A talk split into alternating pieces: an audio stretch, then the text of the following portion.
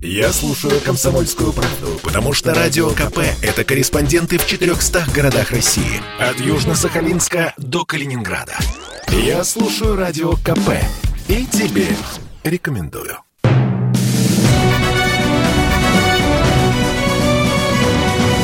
Клуб знаменитых путешественников.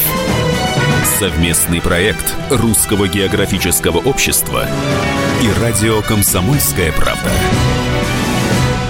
Здравствуйте, уважаемые любители путешествий. А, в эфире программа «Клуб знаменитых путешественников», совместный проект Русского географического общества и радио «Комсомольская правда». У микрофона постоянно ведущий Евгений Сазонов. И сегодня у нас спецвыпуск, посвященный уникальному автопробегу от Москвы до полуострова Рыбачий и обратно на четырех автомобилях Нива Travel. Автопробег был организован «Комсомольской правдой», «АвтоВАЗом» и Российским военно-историческим обществом. Но прежде чем мы расскажем обо всех подробностях и особенно об автомобилях, которые участвовали в автопробеге, наша традиционная рубрика «Новости РГО». Клуб знаменитых путешественников – Стартовал прием заявок на гранты Русского географического общества. С 2010 года РГО выделяет средства на проведение фундаментальных и прикладных научных исследований, реализацию образовательных, экспедиционных, просветительских и издательских проектов. Гранты выдаются в трех категориях – инициативные, гранты региональных отделений и медиагранты. В течение сентября-октября принимаются заявки на получение инициативных грантов и грантов региональных отделений. О сроках приема заявок на медиагранты будет объявлено дополнительно дополнительно. В зависимости от номинации грантов их максимальный размер колеблется от 700 тысяч до 2,5 миллионов рублей. Все подробности на официальном сайте rgo.ru. Русское географическое общество ищет тех, кто лучше всех ответил на вопросы географического диктанта. Это могут быть участники акции любого года, если они могут подтвердить полученный результат. Цель мероприятия заключается в том, чтобы лично познакомиться с отличниками геодиктанта и пригласить их к участию в проектах РГО. Организаторы стремятся не только привлечь внимание к успехам отдельных лиц, но и вдохновить тем самым как можно больше людей на изучение географии нашей страны. Отличников просят просят до конца октября написать на почту диктант собака рго.ру, прикрепив скан свидетельства. По многочисленным просьбам «Комсомольская правда» и «Транснефть» продлевают сроки приема работ на конкурс «Окно в природу». До конца октября можно будет прислать текстовые и фотографические работы на конкурс имени Василия Михайловича Пескова, легендарного журналиста «Комсомолки». Первый приз составляет 100 тысяч рублей. Все подробности на сайте kp.ru. Клуб знаменитых путешественников. Итак, возвращаемся в эфир. Напоминаю, что у микрофона Евгений Сазонов. Говорим мы сегодня об уникальном автопробеге «Комсомольской правды» военно-исторического общества и АвтоВАЗа, автопробеги от Москвы до полуострова Рыбачий и обратно. И в гостях у нас Анастасия Вяткина, внештатный корреспондент за рулем, участница этого автопробега, девушка, которая очень очаровательная девушка, которая показала мужикам, как правильно водить автомобили в условиях бездорожья. Справка.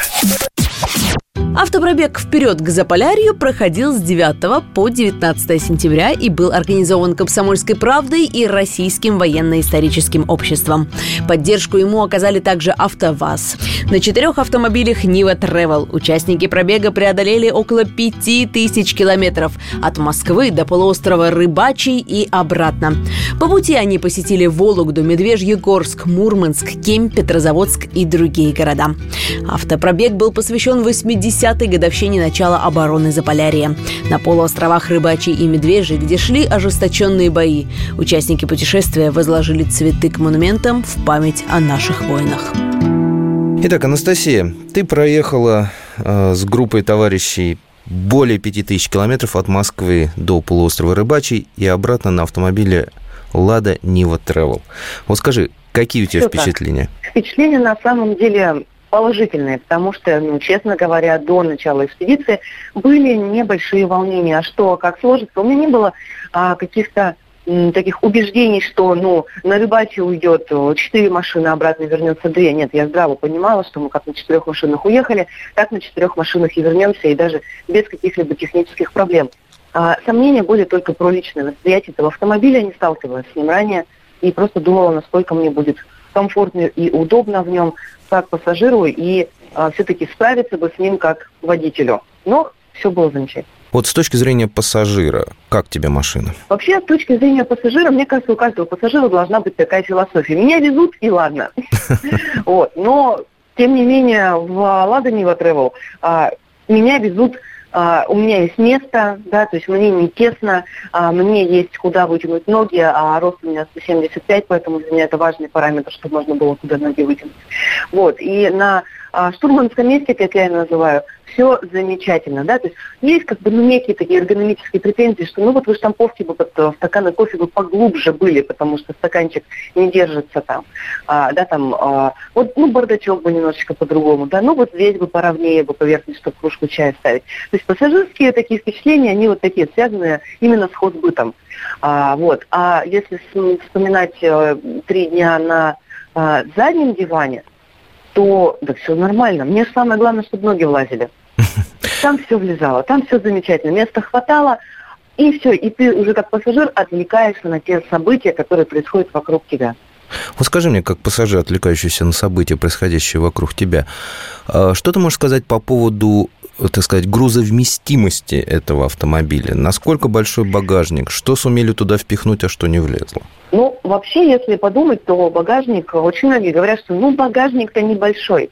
И вот здесь вот опять же смотря с чем сравнивать и смотря для чего использовать. Да? То есть, если, предположим, мы пытаемся сравнить с более крупными автомобилями, которые уходят во внедорожные остановки на неделю, на две, и все должны вести с собой, то, конечно, багажник маленький. Но машина-то ведь не для того. А если мы, например, сравниваем с каким-то маленьким городским хэтчбеком, в котором максимум два пакета из пятерочки поместятся, ну, конечно, большой. Вот, поэтому рассматривая, я рассматривала с точки зрения вот travel автомобиль, да, раз для меня эта тема актуальна. 320 литров, если ничего не складывать в сиденье. Но это вот достаточно, чтобы, например, туда поставить 2-3 чемодана и там перевести много-много вещей, там, с семьей на прогулку, на пикник куда-то отправить. Если мы вкладываем заднее сиденье, то мы получаем гораздо больше объема. В итоге, что у нас было все 10 дней? Два чемодана, в котором ну, вещи на 10 дней, да, с учетом еще переменной погоды, еще и теплые куртки приходилось брать. А, два рюкзака ручная кладь, и на несколько дней к нам присоединился третий член экипажа. Это тоже рюкзак на 70 литров и тоже рюкзак ручная кладь. Помимо этого в нашем автомобиле была вся съемочная аппаратура, то есть это несколько кофров с а, камерами а, и какими-то вещами непонятного для меня назначения, штативы, свет – две канистры, это уже не съемочное оборудование, две канистры для топлива, еще и резиновая покрышка. А, и еще и вы втроем там сидели какое-то время. Вот такая система. Давай поговорим с точки зрения а, человека, который сидел за рулем. Несколько дней ты провела за баранкой, причем э, в условиях таких очень и очень боевых. Как тебе машина с точки зрения водителя? Знаешь, сразу же понятно, а, ну, зная историю этого автомобиля, сразу же понятно, где ее стихия, да, то есть понятно, что асфальтовые трассы, а, какие-то там а, быстрые стремительные обгоны, да, эффективное вождение, вот это все, но это не ее стихия, это надо понимать. Но когда мы заехали в Хибины на съемку, и я вспомнила, что там вот есть в карьере технологическая дорога, и сейчас я там нашего видеооператора всей экспедиции привезу на то место, где потрясающие красивые кадры, ну, а коль уж скоро я за рулем, то я поеду быстро и классно. Дорога-то дорога-то веселая, да, такой с пилотажной точки зрения. А, и вот там вот автомобиль вот во всей красе, во всей своей стихии, да, то есть это автомобиль для быстрого и комфортного передвижения по плохим дорогам.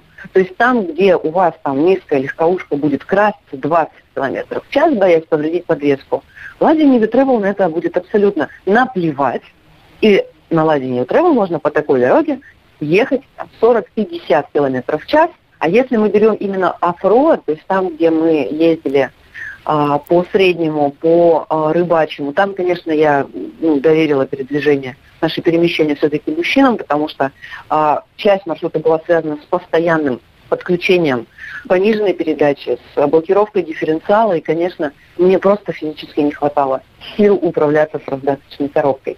Вот, поэтому там рулили мужчины, но я тоже там немножечко за а, скажем так, забрала немножечко внедорожного вождения. И что я могу сказать? Ну, здорово ехать на автомобиле, у которого просвет 22 сантиметра, у которого прекрасная тяга с пониженной, у которого углы съезда и въезда а, прекрасные. Спереди, по почти 32 сантиметра, сзади 36 сантиметров. И все это в купе дает ощущение, ну, правда, уверенности, что я вот туда вот еду, и ничего у меня а, животом там не, не, не шагну, да, автомобильным защиту, там ничего не прилетит, на тане не сяду, а, везде проеду, да, если есть сомнения, вышел ногами, прошел, проверил, и понял, что и здесь мы тоже проедем. И мне бы интересно было, честно говоря, зимой этот автомобиль попробовать, потому что, ну, в Ютубе видела неоднократные записи коллег а, из разных изданий, которые зимой а, этот автомобиль тестировали на снежной целине. Ну и по снежной целине машина прет почти как квадроцикл. Это о многом говорит. В общем, остановить этот автомобиль в руках опытного водителя в снежной целине может только ну, или коварный пенек, ну, или машина нагребет просто перед собой снега выше госномера и дальше уже не по закону физики не сможет двигаться. Мы ненадолго прервемся. Напоминаю, что в эфире Клуб знаменитых путешественников. У микрофона постоянно ведущий Евгений Сазонов. А в гостях у нас Анастасия Вяткина, внештатный корреспондент за рулем, участница уникального автопробега на автомобилях Нива Travel от Москвы до полуострова Рыбачий и обратно. Скоро вернемся.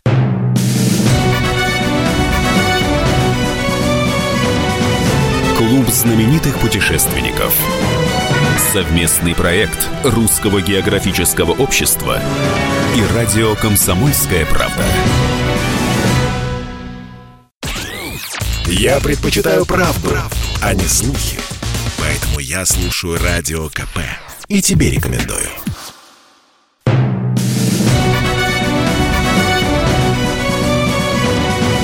Клуб знаменитых путешественников. Совместный проект Русского географического общества и радио «Комсомольская правда». И снова здравствуйте, уважаемые друзья. В эфире Клуб знаменитых путешественников. А, у микрофона постоянно ведущий Евгений Сазонов.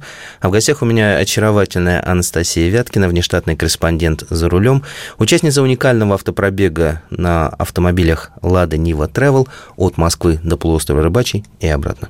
Скажи, пожалуйста, вот э, когда вот, по поводу выйти ножками, посмотреть, э, прикинуть, uh-huh, пройдет, uh-huh. не пройдет, вот были ли сомнения, когда встречались с какими-то препятствиями, что вот черт его знает, пройдем, не пройдем, но в итоге прошли? Ну, на самом деле, э, каких-то сомнений сильных не было, пройдем, не пройдем. А, так как я какое-то время общалась в своей жизни с а, там, клубами, я понимаю, что машина на самом деле зачастую может немножко больше, чем мы от нее а, ждем, да, то есть если мы обычный гражданский водитель без какого-то такого сурового опыта. Вот. И я понимала, что мы пройдем везде. Вопрос другой. Сколько мы на это потратим времени и какой ценой у нас получится это сделать.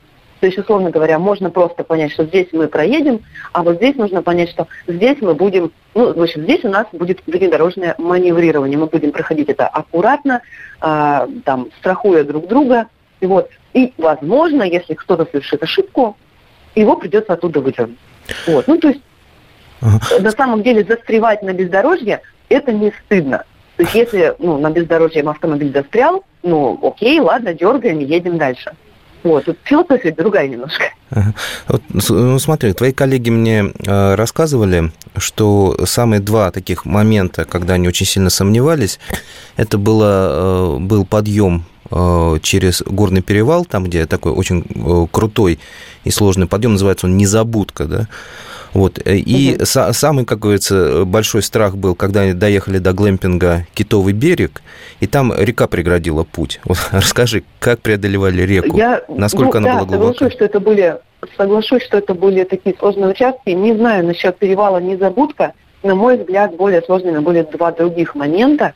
Первый, когда мы еще не доехали до Незабудки, а второй уже в самый последний день, где мы ехали смотреть Швабскую дорогу, и вот там был очень сложный подъем. Он был короткий, буквально там 6-7 метров.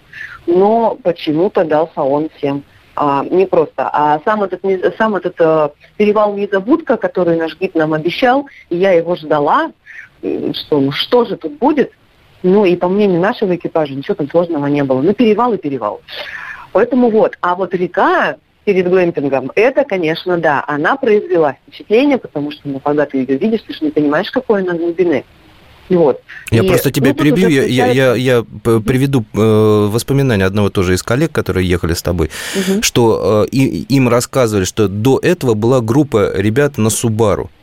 И они побоялись переезжать эту реку и оставили машины на другой стороне и перетаскивали вещи там через мостик. То есть они даже не попытались. Угу. Понятно, что если ты там на каком-то кроссовере недоприводном приезжаешь, видишь эту реку у тебя, страх, я, я не, не, не пересеку, то лучше посидеть на берегу и побояться. Да, если ты приезжаешь на внедорожнике, ты приезжаешь, ты выходишь, ну и первое, что у здравого человека, ну подождите, там целый глэмпинг, туда же это как-то все завезли, да, то есть, соответственно, пересечение этой реки было не, од, не один раз, да. Можно внимательно посмотреть, какие автомобили стоят на той стороне, да, то есть, и пока мы там подъезжали, я, по крайней мере, успела увидеть, какие машины стоят на той стороне, это значит что? Ну, они же не перелетели туда по воздуху, они переехали здесь же. Соответственно, вот раз, два, три, четыре, пять автомобилей, ну, я, если они справились, то значит у нас тоже должно получиться. Ну, а дальше уже там опытные коллеги, кто примерно знает, как это делается, они уже там смотрели глубину этой реки, потому что река в Арктике абсолютно чистая, абсолютно прозрачная. Они смотрели глубину и искали просто место, где это можно сделать. Да, в голове мы держали цифры. У нас были две Нивы в комплектации, вот уже не помню, как комплектация. Есть две Нивы без шноркеля. Они могут пройти брод глубиной 40 сантиметров, и две Нивы в оффроуд комплектации со шноркелями. Они могут штурмовать броды 50 а, сантиметров. А, то есть, значит, ориентируемся на 40. Вот. И такая глубина там была где-то вот в одном месте. В итоге мы ниточкой друг за другом по одной траектории вот там вот и проехали все. Глубина нам позволяла это сделать. И самое интересное, итоге, что не один раз ведь это все проехали. Да, мы ехали, ездили туда-сюда, обратно несколько раз. Почему? Мне кажется, потому что у нас была мотивация, у нас там был лагерь и ужин. Да, и главный ужин. А правда, что вода доходила вот прям до капота? Или это коллеги немножко правда. привели? То есть это правда абсолютно, да? Прям как, как лодочки ну, плыли. Ну да, можно даже просто подойти к автомобилю с рулеткой и от земли померить 40 сантиметров. Вот это примерно как раз и будет район госномера. А, район, ну, когда, когда она плескалась, то есть она немножечко так... Э, в общем, если на ходу мы бы открыли дверь, то вода бы залилась в салон. Вот. Но, кстати, тут вот мы еще отметили герметичность. Mm. Отметили герметичность закрывания двери. У нас вода в салон не просачивалась. Хотя нашему э, экипажу повезло чуточку меньше, чем остальным. Мы там сделали одно неаккуратное движение и немножечко постояли в итоге в этой воде. А, ну, за несколько минут э, нас не залило. Сухие, чистые, надежные. Скажи, пожалуйста, вот э, было у вас там такое испытание, называлось она э, «Лунная дорога», по-моему, да? Лунная, mm-hmm. потому что это дорога, которая полностью состояла из кратеров. То есть яма на яме, яма на яме, яма на яме. Вот как машина вела себя, по, когда она бродила по ямкам, из ямки в ямку? Насколько мягче она была, чем, скажем, другие машины подобные? Ну, на самом деле, лунная дорога – это абсолютно не испытание, не упражнение, это просто дорога, по которой едет, ездит э, тяжелая военная техника, и им-то, им-то нормально. Когда ты движешься медленно по этой дороге, дискомфорта не испытываешь, потому что у автомобиля ну, действительно есть а, подвеска специально для плохих дорог, да, как называет это автопроизводитель. И, и это правда. То есть автомобиль создан вот для передвижения в таких пространствах. И когда ты едешь в всем водителю и пассажиру, вполне нормально, вполне комфортно. То есть упражнений для декомпрессии позвоночника, как у нас говорили коллеги, не происходит. Ты сидишь, ну, как вот сидишь, вот, не знаю, на кресле, да, и, ну, и снизу что-то потряхивает. Вместе с тем очень-очень комфортное прохождение. Вот, поэтому таких лунных дорог на самом-то деле у нас э, в глубинке ну, так может называться любая дорога в любую глухую деревню. Такая же лунная дорога, как на Рыбаче. Ну и как раз для Ладанева Travel это тоже естественная среда обитания. Скажи, э, вот в процессе передвижения по бездорожью э, было ли у тебя ощущение, вот чего-то не хватало, какой-то доработки в машине, может быть? Может быть, что-то нужно доделать, докрутить, э, придумать? Или же вот она действительно, как говорится, в дикой природе она идеальна? Знаешь, я думала об этом, о том, что о каждом автомобиле, который попадает в Middleton Drive, да, я всегда смотрю о том, что, что бы тут я бы изменила, да, что бы я бы тут докрутила, да, а что бы и как бы. Но вместе с тем, каждый раз, когда начинаешь смотреть с этой стороны, ты понимаешь, что чаще всего в твоих руках идеально сбалансированный продукт. Вот, потому что, ну, автомобили не с бухты-барахта строятся, да, и строят их не только инженеры, вот, а еще и маркетологи, а еще и, кон, и экономисты да, при, а, приходят к этому всему. Да? То есть, когда мы ехали по трассе, да, ну, какие-то моменты не хватает мотора. Но ты понимаешь, что здесь тяга важна, да, а не динамика. Потому что автомобиль создан не для трассы, а для внедорожья. И вот там вот, на бездорожье, вот этот мотор родной 80 лошадиных сил совсем уже по-другому играет, да, и ты понимаешь, что ну, и мотор-то и менять не хочется, собственно говоря. Тут поставь любой более мощный бензиновый мотор, во-первых, машина сразу же подорожает на 300-400 тысяч, потому что это другой мотор, наладка, сертификация, вот это вот все. Зачем, когда машина стоит сейчас меньше миллиона рублей вне дорожных настоящих? Настя, ну и последний вопрос, поскольку программа подходит к концу. Наверное, самый главный вопрос, который, который интересует радиослушателей. Вот эти вот четыре Лада Нива Travel, которые шли в автопробег, это были машины специально подготовленные автовазом для автопробега, там, штучные экземпляры, или же это были стандартные модели, которые выходят э, из э, ворот э, завода и их покупает ну, потребитель?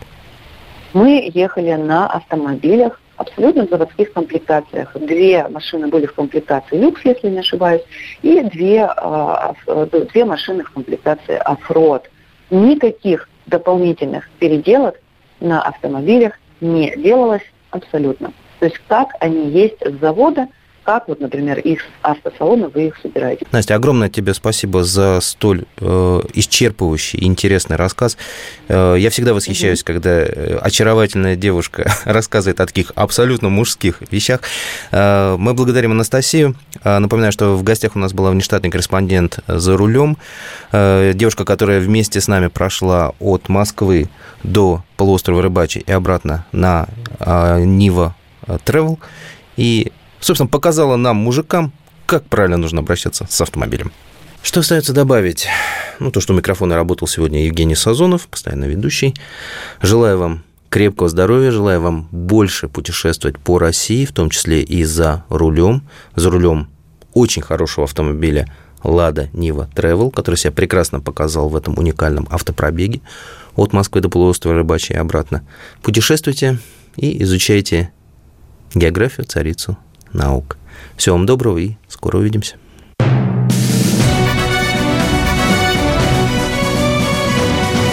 Клуб знаменитых путешественников.